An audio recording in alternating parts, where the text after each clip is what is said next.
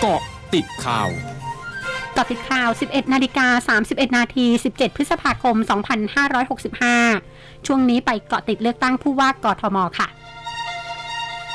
m c o t เจาะลึกเลือกตั้งผู้ว่ากทม นางสุธาทิพย์สนเอี่ยมรองปลัดกรุงเทพมหานคร เปิดกิจกรรมรณรงค์เชิญชวนประชาชนออกไปใช้สิทธิเลือกตั้งผู้ว่ากทม และสก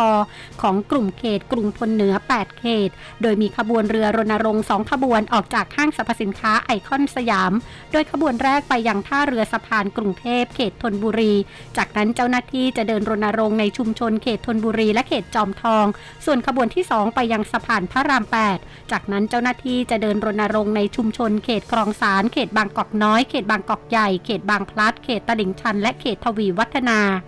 ทั้งนี้รองปลัดกรุงเทพมหานครระบุ เหลืออีก 5 วันที่ประชาชนผู้มีสิทธิเลือกตั้งจะได้ทำหน้าที่ของพลเมืองตามระบอบประชาธิปไตย ในการไปใช้สิทธิ์ออกเสียง เลือกคนที่จะเข้ามาทำหน้าที่พ่อเมืองกรุงเทพมหานคร และเลือกผู้แทนจากเขตในพื้นที่เข้ามาเป็นสก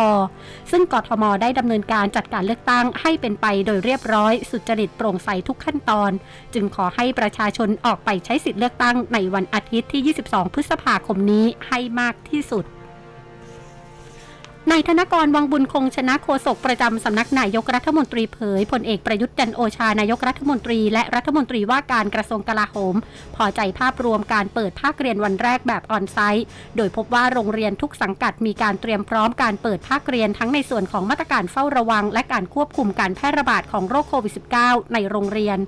นักเรียนส่วนใหญ่ได้รับการฉีดวัคซีนตามที่กระทรวงสาธารณสุขแนะนำนอกจากนี้นายกรัฐมนตรียังฝากถึงผู้ปกครองควรสังเกตอาการและตรวจคัดกรองบุตรหลานก่อนพามาโรงเรียน เพื่อความไม่ประมาทและลดความเสี่ยงในการรับหรือแพร่เชื้อในโรงเรียน นายสาธิตปิตุเตชะรัฐมนตรีช่วยว่าการกระทรวงสาธารณสุขในฐานะประธานคณะกรรมาการวิสามันพิจารณาร่างพระราชบัญญัติประกอบรัฐธรรมนูญ ว่าด้วยการเลือกตั้งสสระบุ จะมีการเสนอกฎหมายลูกสองฉบับต่อนายชวนหลีกภัยประธานรัฐสภาในวันที่ 24 พฤษภาคมนี้ ส่วนจะบรรจุเข้าสู่วาระการประชุมรัฐสภาเมื่อใดขึ้นอยู่กับนายชวน ซึ่งคาดว่าจะบรรจุยติโดยเร็ว เพราะเป็นกฎหมายสำคัญ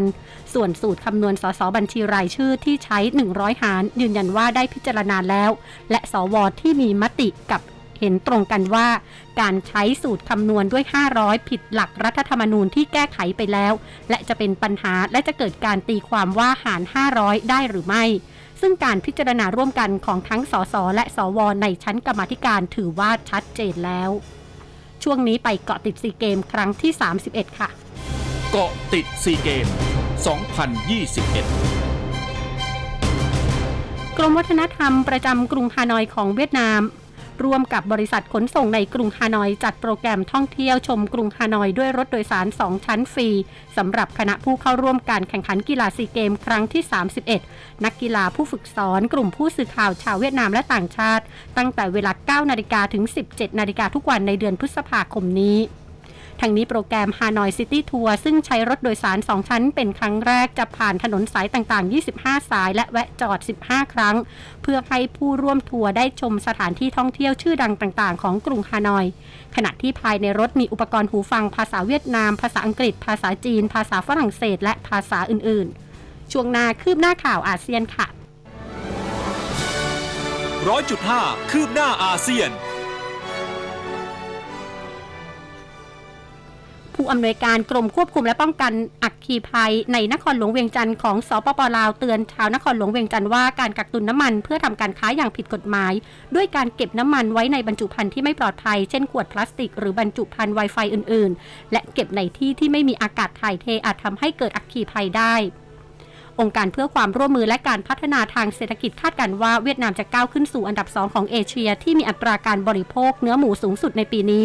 ซึ่งคาดการว่าปริมาณเนื้อหมูที่บริโภคในเวียดนามจะอยู่ที่3ล้าน4แสนตัน และอัตราการบริโภคเนื้อหมูในเวียดนามแต่ละปีจะขยายตัวร้อยละ 3.1 ในปี 2565 ถึง 2573 ฆษกกระทรวงทรัพยากรน้ำและอุตุนิยมวิทยากัมพูชาเผยวานนี้ พื้นที่ส่วนใหญ่ของกัมพูชาจะมีฝนตกกระจายต่อเนื่องวันนี้ ขณะที่ตั้งแต่วันที่ 18 พฤษภาคมไปจนถึงสุดสัปดาห์จะมีฝนตกในพื้นที่ชายฝั่ง พื้นที่ราบสูง พื้นที่ลุ่มต่ำตอนกลาง และพื้นที่ทางตะวันตกเฉียงเหนือขขณะที่กัมพูชาจะได้รับผลกระทบจากมรสุมตะวันตกเฉียงใต้อย่างเต็มรูปแบบหลังจากเข้าสู่ฤดูฝนอย่างเป็นทางการ ทั้งหมดคือเกาะติดข่าวในช่วงนี้ภัยรัญญางานสถินรายงานค่ะ